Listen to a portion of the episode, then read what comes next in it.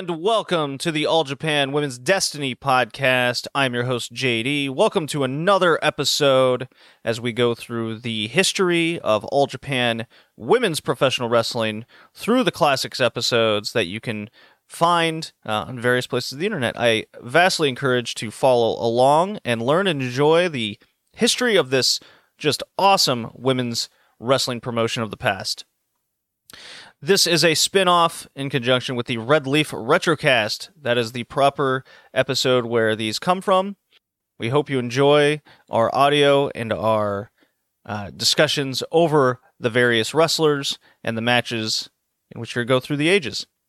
If you like what you hear and you want more content, please consider checking out the Patreon. That is patreon.com slash Red Leaf Retrocast, all one word, where we also cover L L P W, various other Uh, women's wrestling promotions of the past, and the project that the whole reason it exists is the Joshi twenty tens journey, where we go through coming out of the dark ages of Joshi professional wrestling and really learning and having fun with wrestlers that we're very familiar with to this day to ones that we may have missed out on. I hope you enjoy the audio you're about to hear covering A J W. And if you want more, please, again, consider signing up to the Patreon and leaving us reviews over at iTunes, Spotify, and the like, all your favorite podcasting outlets in which you listen to A J W and the Red Leaf Retrocast. Enjoy.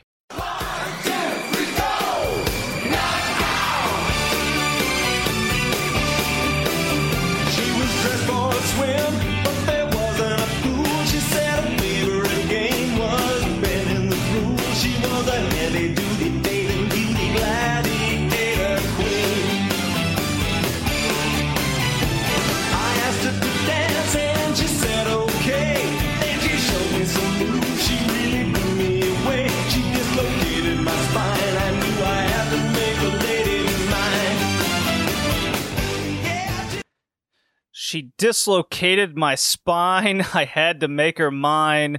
Thank you, Takako Inoue. My God, it is time for A J W, All Japan Women Destiny podcast here. We're doing Dream Slam two. And if you're a little confused, it's like, wait, didn't you just do Dream Slam one in the last two episodes? Yes, because we're it's interpromotional wartime. It's the interpromotional era. It is a new era for professional women's wrestling, especially in Japan, and All Japan Women has teamed up essentially with L L P W and J W P and F M W to an extent, the couple of their wrestlers.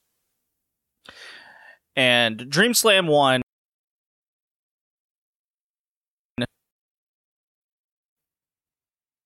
was quite the success. So a week later, moving out of Tokyo, we find ourselves in Osaka, Japan, at Osaka Prefectural Gymnasium, where it has a capacity of seven and a half thousand-ish, and uh, they announced seven and a half thousand sellout. Uh, it was really sixty-five hundred. And the non-sellout can be explained partially by the fact that the card was, uh, we'll call it flanked, was uh, that same weekend, U W F uh, had a sellout, uh, plus standing room, uh, according to uh, the Wrestling Observer, and um, I think it was Wrestling Weekly of the time also uh, uh, could confirm that. And All Japan Wrestling ran that uh, Monday, and uh, that was a sellout as well. So, and that was in the same building. So th- th- this uh, this show had a lot to compete against. Question is, then how many fans from Tokyo also traveled uh, to to not only those shows, but running this Dream Slam two event so soon after probably uh, deterred the new audience J- A J W All Japan Women has gained the last couple of years, because we we got we got the wrestling audience here. We don't have the the the teenage girls of the eighties. Either way, it was no doubt still the largest women's wrestling gate ever in Osaka. It wasn't the largest crowd. Uh, that still goes to the hair match uh, in eighty-five of Nagayo and Dump Matsumoto that had uh, twelve thousand five hundred. And uh, the return hair match in nineteen eighty-six. That drew, I believe it was close to ten thousand, uh, but lower ticket prices. So that's kind of, that, that's that's something I never talked about when I was going through the eighties, because uh, as this All Japan Women's Destiny podcast is, is uh, it's not just learning and experiencing just the big matches for the first time. Trying to do a little bit of uh, booking uh, comment commentary, uh, the the the talent involved throughout all this, uh, the training regiments, which we went over uh, quite extensively in the late eighties. Uh, if you listen to some of those episodes, uh, some of the gaijins that come in, we're we're doing more than just, hey, check out this four and a half to five star match that uh, Dave Meltzer rated, because I'm sure a lot of people check out a lot of these A J W matches, especially in this era that we're in now, the ni- the the early to mid nineties. This is this is like a peak period uh, for women's wrestling, and for good reason. And we're definitely seeing it across these two Dream Slam two shows here. Uh, the crowds are incredible, the matches are incredible, the talent's incredible, everything's clicking on all cylinders. But as I'm going through the L L P W reviews over on the Patreon, patreon.com slash Red Leaf Retrocast, where you can hear a lot of these L L P W reviews, I'm going about that a little differently, where it's show to show, month to month, corkin to corkin kind of deal, and we're trying to see what's separating the L L P W roster from the success of the A J W roster, uh, the difference in financials, in how you got to run, uh, d- just the sheer roster size is a deterrent as well. Uh, and what does running these interpromotional shows uh, do for the promotion that doesn't have the power? Because, like, make no mistake about it, All Japan Women's Pro Wrestling, uh, Zenjo, uh, has the power. Like, it is them. So the L L P W, uh, we, we kind of, I've, and one thing I'm trying to keep separated between the two, uh, maybe some of it's working, and, and uh, I hope it is, is trying to stick within the kind of universe, the vacuum of L L P W. You know, if there's an interpromotional show that's run by All Japan with L L P W talent on it, review it here on All Japan Women's Destiny in this section of the Red Leaf Retrocast.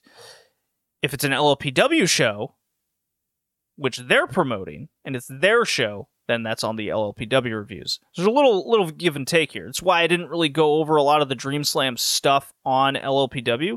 And in fact, I kind of skipped it and saved it for moments like this, because it's more prominent to, in my opinion, the success in moving forward of the scene in relation to A J W.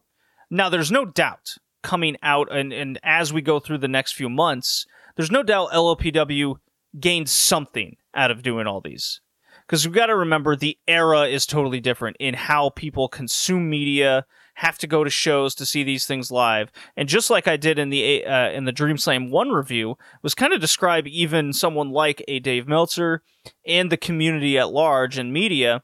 They had to wait weeks and months to even grab a tape of the show, whereas today in this modern era, we can pay for a pay-per-view and watch these things live.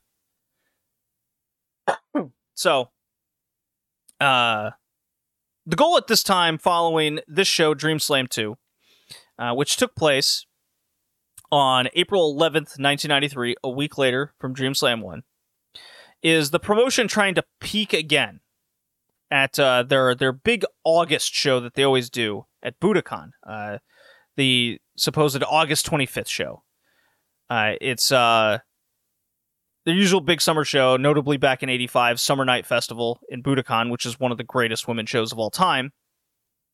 Legacy of Queens is the name of this big interpromotional show that we're building up to, and it will be fun in context, seeing and learning how they build up to it over the summer and with the Japan Grand Prix going on in the meantime of all that, in in, in between. Because we're going to see out of this show, like, they're going to run angles and tease matches that are built up for these shows. But how do how how do factors change? How do, you know, there's injuries, there's politicking involved. Things things change, even though they tease some things throughout this. and I want to keep mentioning this as well. The Yokohama Dream Slam one tape, which was a three-tape video collection, it will... Uh, so, this show was on April eleventh. It will be released on April twenty-fifth, and the price is one hundred seventy-seven dollars, minimum, mind you.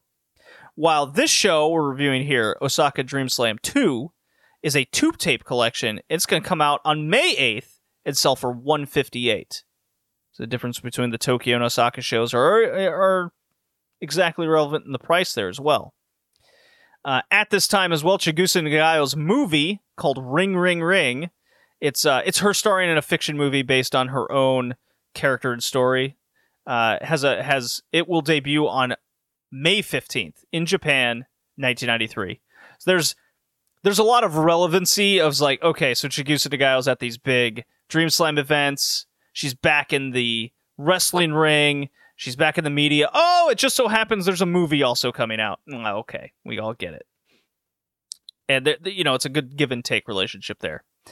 Uh, also important to notice uh, between this show and our next episode, Saki Asagawa and Kaoru Ito won the All Japan Women Japanese tag titles from Bat Yoshinaga and Tomoko Watanabe, uh, particularly because... Uh, I believe Bat Yoshinaga gets seriously injured in that match, and that was at a T V taping in Masuda. And I'll, I'll be I'll be trying to pay attention. So, one thing that's definitely going to start happening is uh, availability, because the tough thing about covering the eighties during this journey was a lot of these things didn't make tape, or they've been lost to time. So that's one thing I'm very proud of is now that I have audio records of everything I watched from the eighties. And there's even there's even a match I'm going to mention here in a bit of something I missed in the eighties because the classics didn't cover it, but you can still find it online. Uh, Bull Nakano was announced to uh, only be appearing on house shows from this uh, major house shows from this point forward. Uh, and I have briefly mentioned this prior is she's still working like two hundred matches a year. So this is this is her laying back, uh, and we're we're gonna that's gonna get into a big conversation going th- forward through ninety-three. Uh, All Japan Women had a meeting with the Tokyo Dome this past week, uh, around this time, about running a show on November seventh.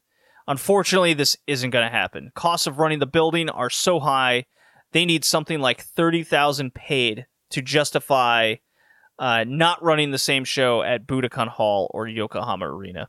They're talking about running one more major show in ninety-three in either November or December after their big August Budokan show.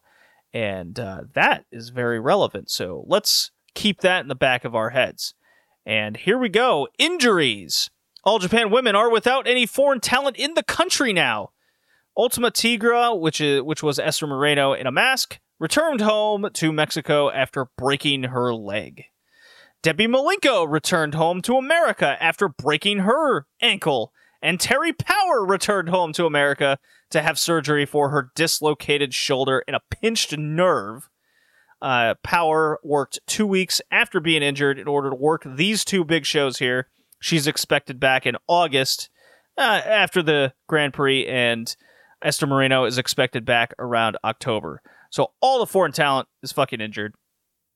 Uh, Marika Yoshida has a messed up neck, and Bison Kimura has retired to injury. This promotion is dropping like flies right now. Left and right. And let's get on to this awesome show. But before I do that, I watched a match from nineteen eighty-nine. And it was Chigusa Nagayo versus Akira Hokuto. And it wasn't in the classics. It was in. Uh, it was on. Uh, I think it was May nineteenth. And this match is one of the best matches of nineteen eighty-nine. It is. It starts out with fire with Akira Hokuto getting Chigusa with a German suplex. The crowd just absolutely loses their minds because they think she's going to lose. They go into some real nice holds for once, and I usually don't say that, but the way they were able to work it made it seem like they were still struggling and fighting. It's very rare that uh, these workers are able to pull something like that off with me. And then we get to a final a final stretch where Hokuto is doing like four fifty axe kicks and do, just struggling with near falls, and Chigusa's blasting her away and finally puts her away. It's it's excellent.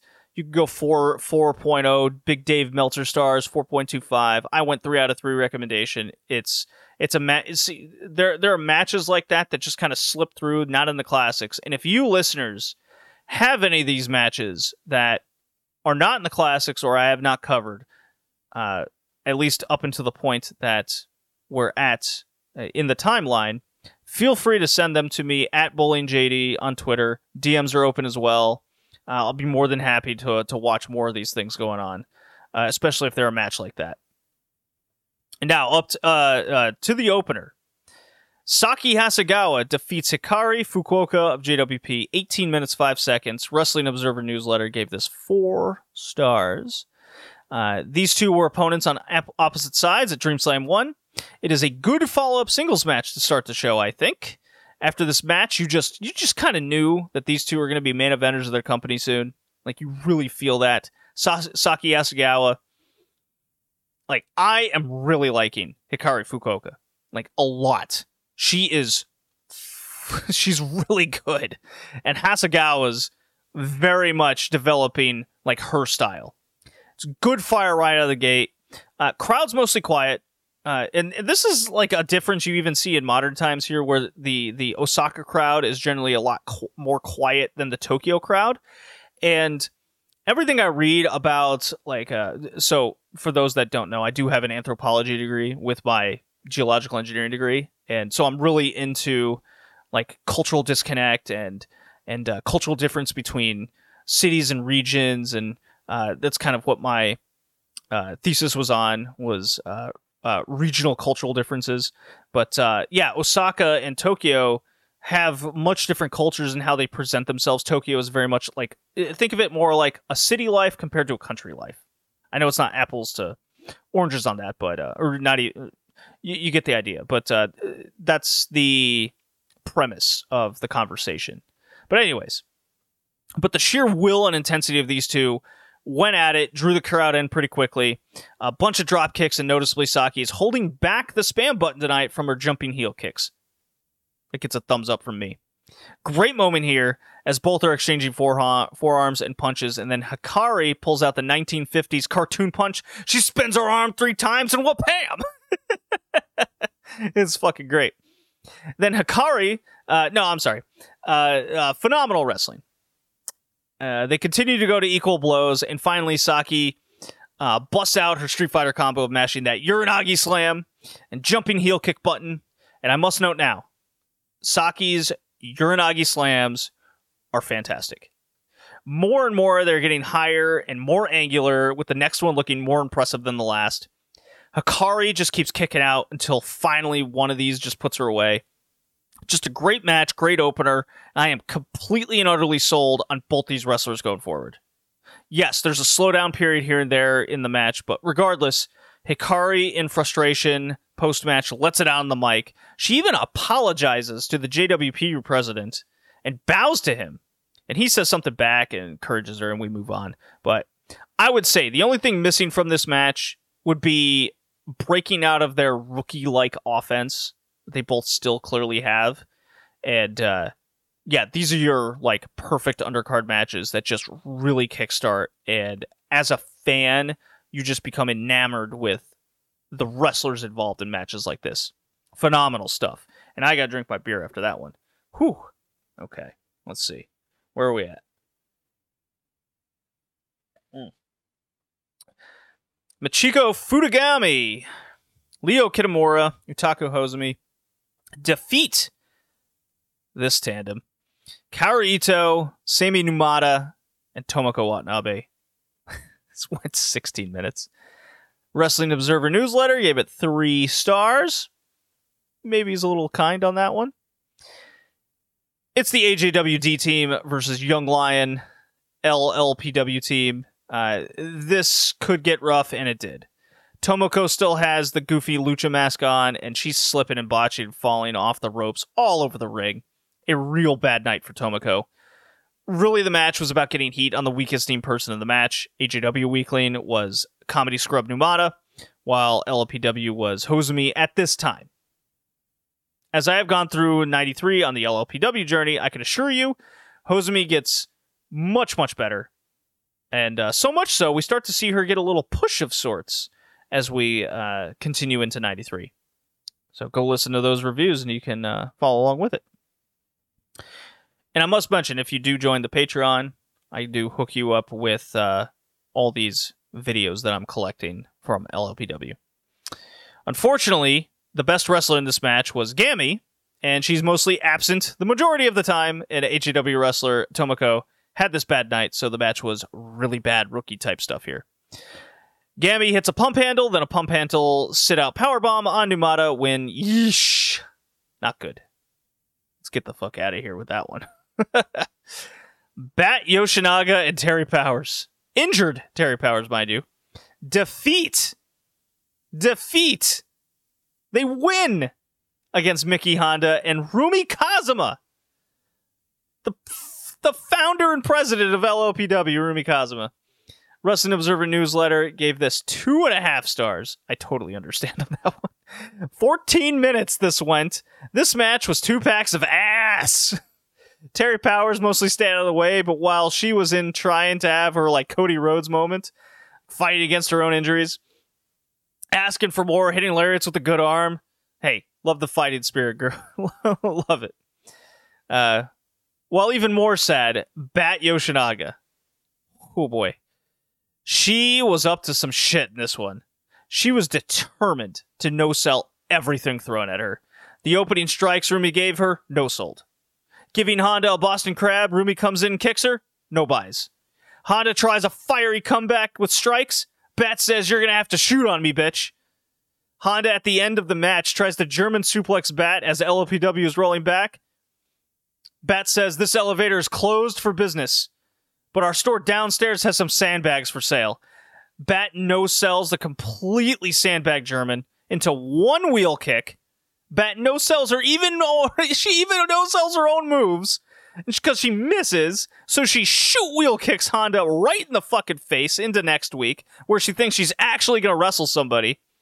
Bat pins Honda. My God, this match was some big league bullshit. It's wild to me that L C O was the team that lost to the same team, while this fucking team won against these two L L P W people. Incredible. Bat Yoshinaga, like, has to have something on the Matsunagas. He's got to, she's got to.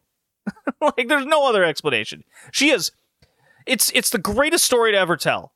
Is, and you see this, like, with other reviews that people think that Bat Yoshinaga was this actual shooter. No, that was a gimmick. She trained, and we see this with, like, some J D Star people uh, throughout the years. You know, there's various people that get picked apart that, like, trained in M M A, like, once, and now it's like, ah, I'm a shooter now. And they've they've convinced people in charge that they're actual shooters, and then they get booked as them, and they have to protect them, and other thing, and this, they get this ego involved. Oh, it's a huge thing. A little worked up after that one. Combat Toyota and Mayumi Hota are back, defeating L C O, Etsuko Mita, and Mima Shimoda. And I got a new drop. I got to play this one. Since it's Etsuko Mita time, one of my favorite wrestlers to watch now. I, this L C O tandem is great. Mima Shimoda and Etsuko Mita, here we go.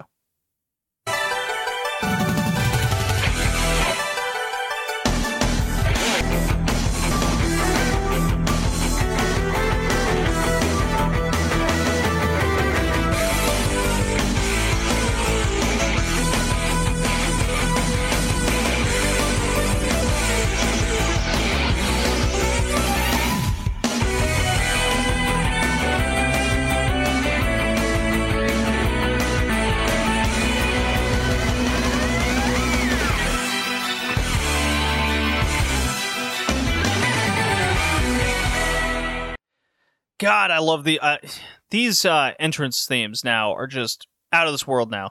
So we liked the Dump Matsumoto and the Devil Masami music, even the Jaguar Yokota. They kind of like sang their own idol music, but we're getting out of the eighties into this rock and nineties period. And unfortunately, a lot of these like D V Ds and things you find on YouTube and the like, all the music's kind of cut out. So you got to kind of go out of your way to pick up on these things and get them. So I'm trying to like immerse myself a little bit more in the era where you can hear things like Aja Kong's entrance music, Dynamite Kansai's rockin' entrance, and like here with Etsuko Mita, like that music's awesome coming out, and we we kind of don't get to hear these things, so it's kind of a bummer. But uh, it's during the intros to this match, I have to bring up the ring announcer. He's announcing the names and the matches like it's straight out of a kabuki show. Like, uh, uh, I I I, I won't say the Japanese part, but um, I'll do an English uh, terrible kabuki impression to give you an idea. Etsuko Mita Shimoda Mima. It's it's so wacky. It's uh like I understand culturally, of course, like why that is. Why it's at a wrestling show, however, I don't know. Uh, but he was all over the show doing that. Shockingly, this had uh, moments in the match where I enjoyed the ground game. For example, Etsuko Mita puts a hurtin'. And a del- and and she put some of these like leg scissors and whatnot. Uh, the delay on moves, doing them to someone like Combat Toyota.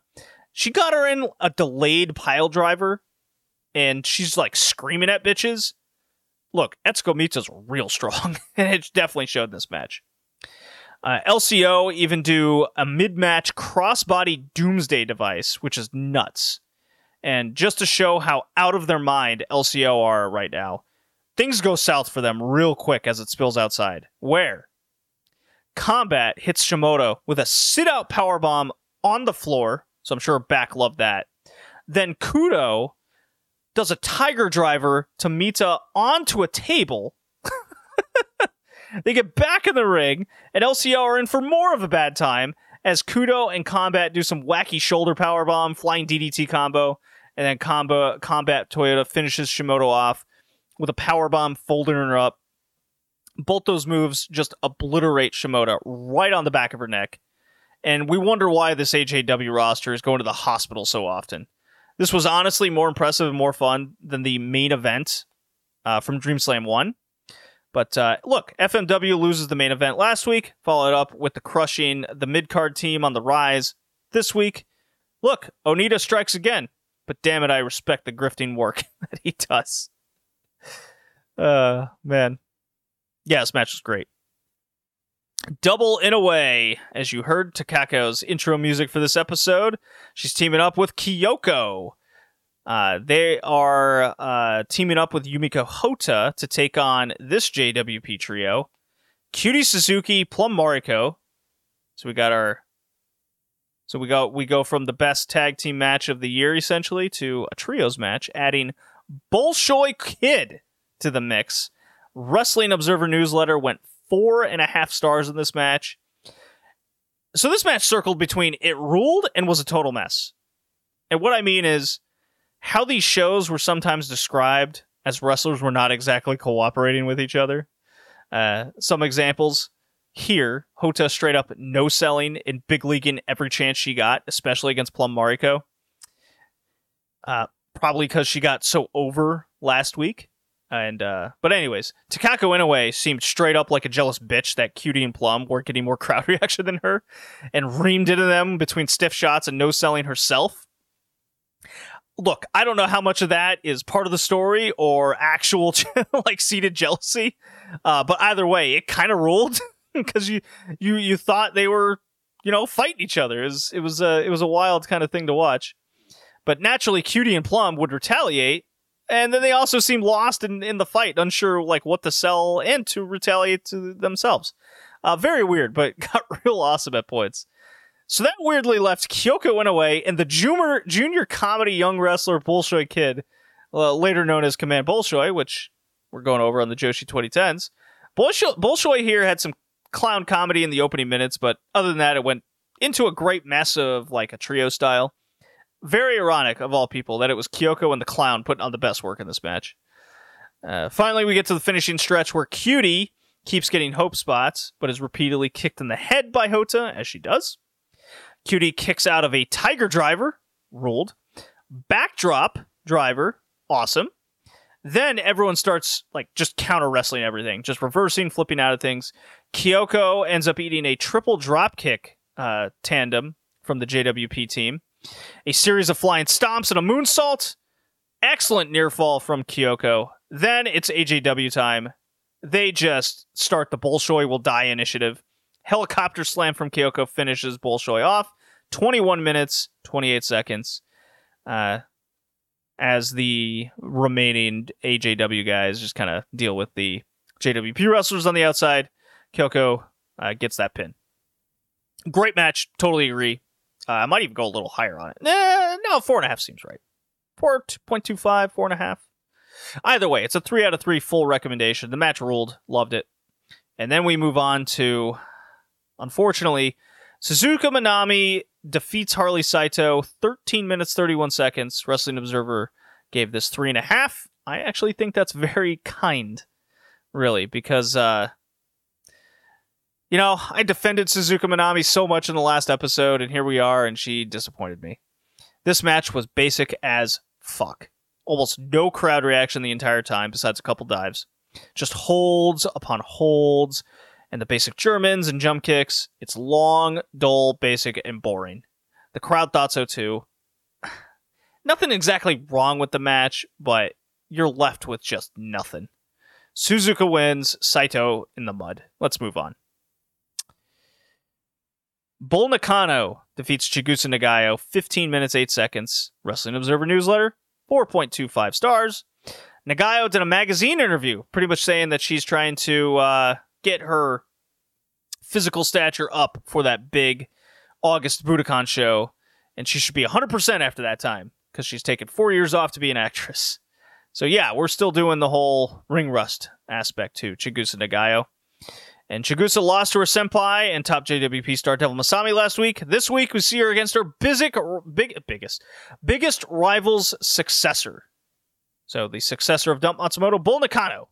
So two kind of fitting big match return opponents, considering uh, Bull wasn't the big made star until after Chigusa had to do the mandatory uh, retirement. Uh, Bull comes out full pirate ship captain, as she does, but this time she has a flame fire leotard on. The whole, uh, whole onesie action going on there. My God, this gear ruled.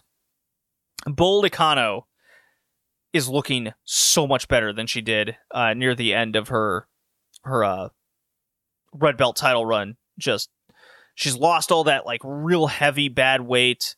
Uh, she looks more spry in the ring. She just looks so much better. Uh, unfortunately, unlike Devil Masami match where they threw bombs for fifteen minutes, this was two nineteen eighties. At first, I thought we were into something when Bull took Chigusa outside and got to the nunchucks and even got her a bit bloody. They then got back in the ring, and something I have never seen before occurs. Chigusa lays down, deba- demands Bull, hits the top rope leg drop to prove she can take it. And well, she does. She kicks out to a tremendous reaction from the crowd and Bull. And unfortunately from there, it goes full nineteen eighties. Long, slow holds and submissions and stretching. They did the few suplexes and a weapon disarmament spot. In the end, Bull hits the leg drop again to pin her. Like, big bummer. Really, it is. Uh, what could have been in the epic feeling match turned into a very house show day at the office thing. Uh, I would not go four point two five. I, in fact, would maybe go three. Putting a match is just so basic. Uh, they in, in in moments, they tried to make it bigger than what it was, but too slow. Too slow and nothing. Eagles Sawai and Shinobu Kandori defeat Aja Kong and Akira Hokuto, twenty minutes, forty-three seconds. You've noticed all these matches are pretty long. It's almost like in an A E W pay-per-view. Observer gave this only four stars. I'm shocked by this because this rocked. We back for Hokuto Kandori round two. God, the heat comes off the screen between these two. fifteen stitches for Hokuto last week. Ah, she's back for more. Bring it on. I'm the dangerous queen, bitch. This starts hot as hell with Aja and Hokuto suplexing L L P W uh, essentially out of the ring and quick action and a hot start. Hokuto counters Kandori's judo into spinning chokes while Aja and Eagle end up going to headbutt battles, uh, junkyard dog style. So this rules. This is great. Uh, total opposite of that Nagayo Bull Nakano match. L P W open up Hokuto again, and after some build period, the back half of this match was incredible, with just great near falls and high impact action. And here's the stretch. Aja go- goes for a suicide dive. Totally fumbles, hilariously. Kandori also steps aside. Very funny. Uh, Akira takes a powerbomb onto the floor. Comes back with a missile dropkick of her own. Uh, while Kandori is on Aja Kong. Wild spot. Eagle does a missile dropkick of her own. Kandori then eats a back fist from Kong. And Akira Hokuto falls up with a splash. Then Eagle takes a super power slam. Aja suplexes Hokuto onto her. This is so awesome. Just so much is happening. Uh, it was so ridiculous of a thing. I had to like write all that down. Hokuto takes an Eagle powerbomb. Then two huge ones from Kandori. Big near fall save from Kong. My god, this is great. So Eagle blocks Aja Kong outside while Kandori delivers a Tiger Driver. Surely that's it. No! Hokuto kicks out. Kandori goes for a clothesline. Okay. Break. Kandori goes for this clothesline the exact same way she did last week against Hokuto in their singles match. Cost her the match. So the same one. Akira snaps on that judo armbar, but this time Kandori gets out on her own. Hokuto goes for a dragon suplex. Uh, but this time, Kandori sees it coming, locks in that armbar. So yes, Kandori caught Hokuto in a submission hold, and the referee stopped the match because it was ruled, ruled inescapable. Although Hokuto didn't submit, it was announced uh, she did suffer a major shoulder injury from the hold. So this is kayfabe, as far as we know. And uh, this angle is supposed to build up Aja Kong Kandori before they do the rematch of Hokuto Kandori at the big August show. So there's ta- so here here's the thing. So Kong gets on the mic and she's very mad about this. You injured my you injured Hokuto, you L L P W bitch, blah blah blah. Right now on the schedule, the only big show they have left is the summer Budokan. They clearly want to run a bigger show later in the year as well. They couldn't get the Tokyo Dome, so now it looks like they're getting, you know, Sumo Hall or Budokan or something near the end. So I think we can interpret that clearly they want to do Kong Kandori, but they want to do that before a Kandori Hokuto rematch. So either that happens like during the Japan Grand Prix, if they can't secure a building for late in the year, or they do that match in August, and then they hold off on Hokuto Kandori until, like, December. But we know plans change. Something to keep an eye on, something to uh, keep in mind. I won't, obviously, I, I, I don't want to spoil exactly what does happen, but that's, like, what we're dealing with at this time. And then our main event, a phenomenal match. Uh, one of the best things you will probably ever see in your life. It's a five-star plus match in the Wrestling Observer newsletter. It has a nine point four eight on Cage Match. Like, it's insane. Uh, it's the three W A tag title, two out of three falls match from Dream Slam two.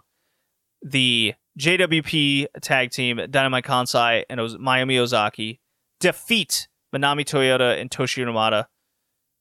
Gold team combo here. Two falls to one. It's a rematch from uh, the nineteen ninety-two Observer Match of the Year. This one's even better. And uh, I'll just say the results right here. It's Kansai pins Yamada in fall one. Toyota pins Kansai in fall two. And Ozaki pins Toyota in fall three. Sorta. Keep that in mind. Match goes thirty-one minutes, eleven seconds. So here we go. I'm just going to read this because uh, I wrote a lot about this match. This time, Toyota's now got a color swap version of last week's swan look, a blue onesie with a white feathered fringe. So naturally, things are flying off all over again. Makes her look awesome. Uh, her gear is out of control, as her bumping and jumping out of the ring are. Bell rings and bam! J W P get the jump on A J W as Ozaki takes out Toyota while Kansai high kicks and hits Splash Mountain on Yamada in twelve seconds for fall one. Incredible start and very unexpected. Fall two is all drama. Not all slow build, but build nonetheless. Some submission exchanges, some kick exchanges with uh, Kansai and Yamada. Toyota hits her run-up moonsault. Uh, some of these submission Toyota's tries are very wacky. There's like one where she's sitting on Ozaki and she's bent over forward. It's weird. It's tough to describe. Then it's finally, it finally goes to the next gear. Kansai runs in for a clothesline, and then it's stereo J W T dives. Uh, very cool stuff to see people like flying off at the same time, especially back, uh, you know, thirty years ago at this point.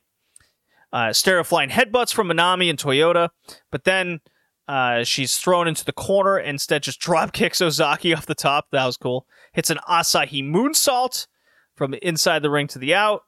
Uh, back in the ring for kick counter time, and finally Yamada rolls out of Splash Mountain, hits one big kick. Crowd is going nuts for Team A J W. This is their crowd, their home turf, their show, as they hit a double powerbomb on Kansai for a dramatic two count, and then Manami hits the J O C on Ozaki. Uh, to get no, it was uh, yeah, it was Kansai. That's right. She barely got her up. She just kind of went over like a German. It was up there. Uh, so we go into fall three. This entire sixty minute stretch, along with the two falls prior, with their drama, was some of the best wrestling you will ever see. It's amazing. Uh, we got counter wrestling, teams running into each other, big moves into near falls, springboard moonsaults, double headbutts off the top, lots of drop kicks and enziguris. Finally, the finishing stretch. Ozaki takes a super double flip over backdrop, cross arm German. Kansai sa- makes the save.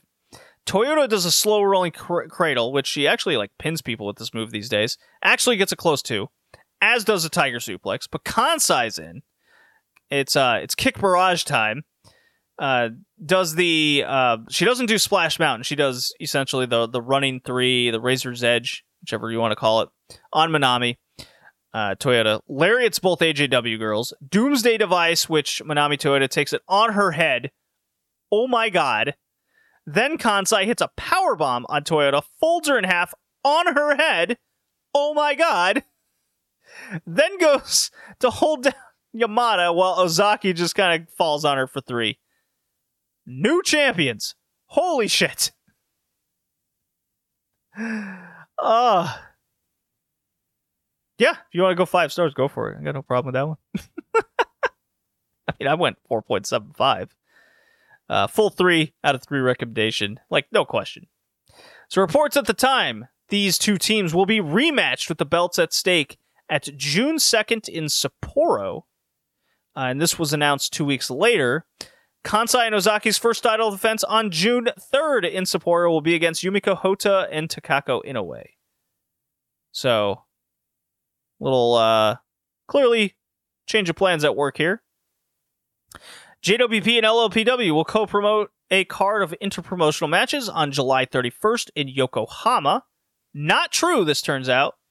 Also a change of plans at work here. L L P W drops out and ends up running a show in Uh, Fukui, Japan, which is the regional northwest of uh, Nagoya on the western coast. But, um, yeah, L P W kind of drops out. So there's uh, there's politicking, there's uh, uh, difficulty of schedule. There's things at work here that's, that even though they announce things, things uh, get changed up. And uh, looking ahead, Kong and Nakano will lose their first tag team match ever on April sixteenth in Hamamatsu to Akira Hokuto and Yumiko Hota when Hokuto pins Bull Nakano. There you go.